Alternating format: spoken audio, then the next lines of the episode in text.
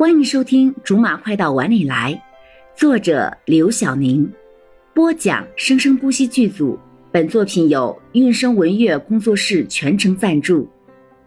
第八章，我跟他是更神秘的关系。话是这么说，话虽这么说，你是罗少的谁？赵瑞在其他几个人期待的眼神中，无比僵硬的把话题转了过来。我是他的，你猜？柠檬也知道他要问什么，不过并没有直接回答他，无比柔情的看了罗少一眼，然后暧昧的往他的身边靠了靠。赵瑞这下更确定他们几个的猜测了，暗自窃喜了一下，刚想说出来，一下子收住了。不忘看了一眼身旁的罗少，看见他没有任何不悦的表情之后，才敢继续说下去。女朋友？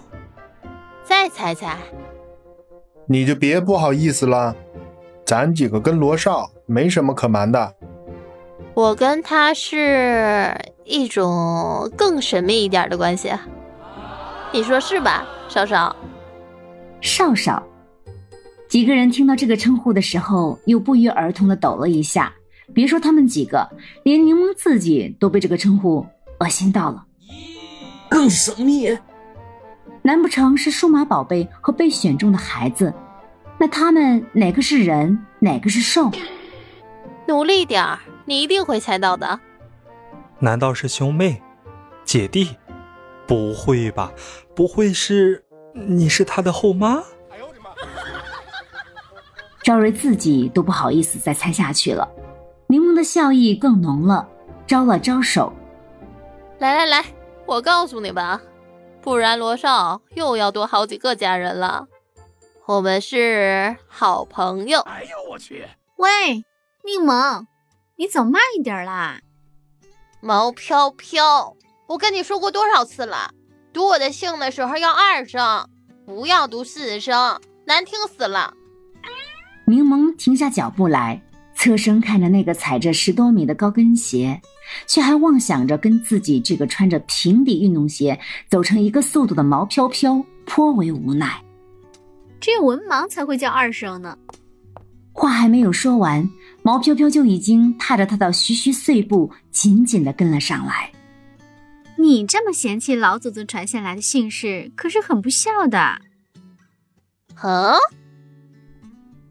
柠檬微微的挑挑眉，并没有急着反驳，先是冲着毛飘飘温婉的一笑，边弯腰便从地上捡起了一小撮柳絮，嘴中边拉着长音：“毛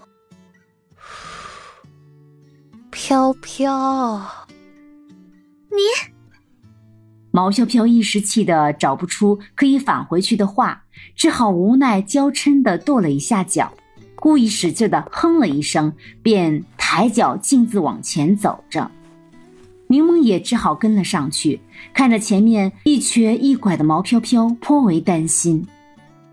你那双鞋啊，你走慢一点啊，会崴到的。啊！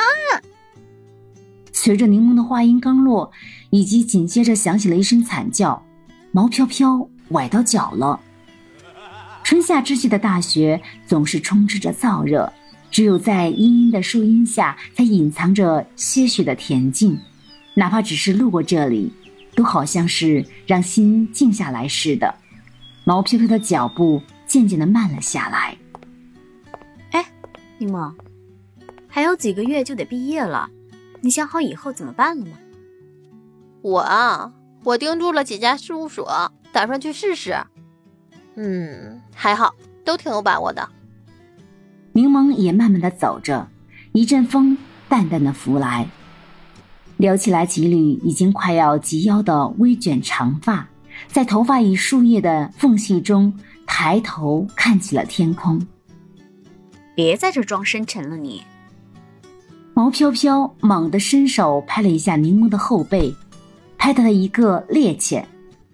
这么粗鲁啊，小心嫁不出去啊你！哼，姐姐我长得漂亮，怕什么？倒是你，小文盲，你才要担心嫁不出去吧？是啊是啊，毛飘飘小姐的美貌，能有几颗凡心能不为之折服？只可惜呀，可惜什么？可惜美的太没有内涵，扔块石头都能听见好几个响呢。嘿，你这死小孩，刚成年而已，很了不起吗？啊？好了，以上就是我们播讲的本章的全部内容，感谢您的收听，我们下集不见不散。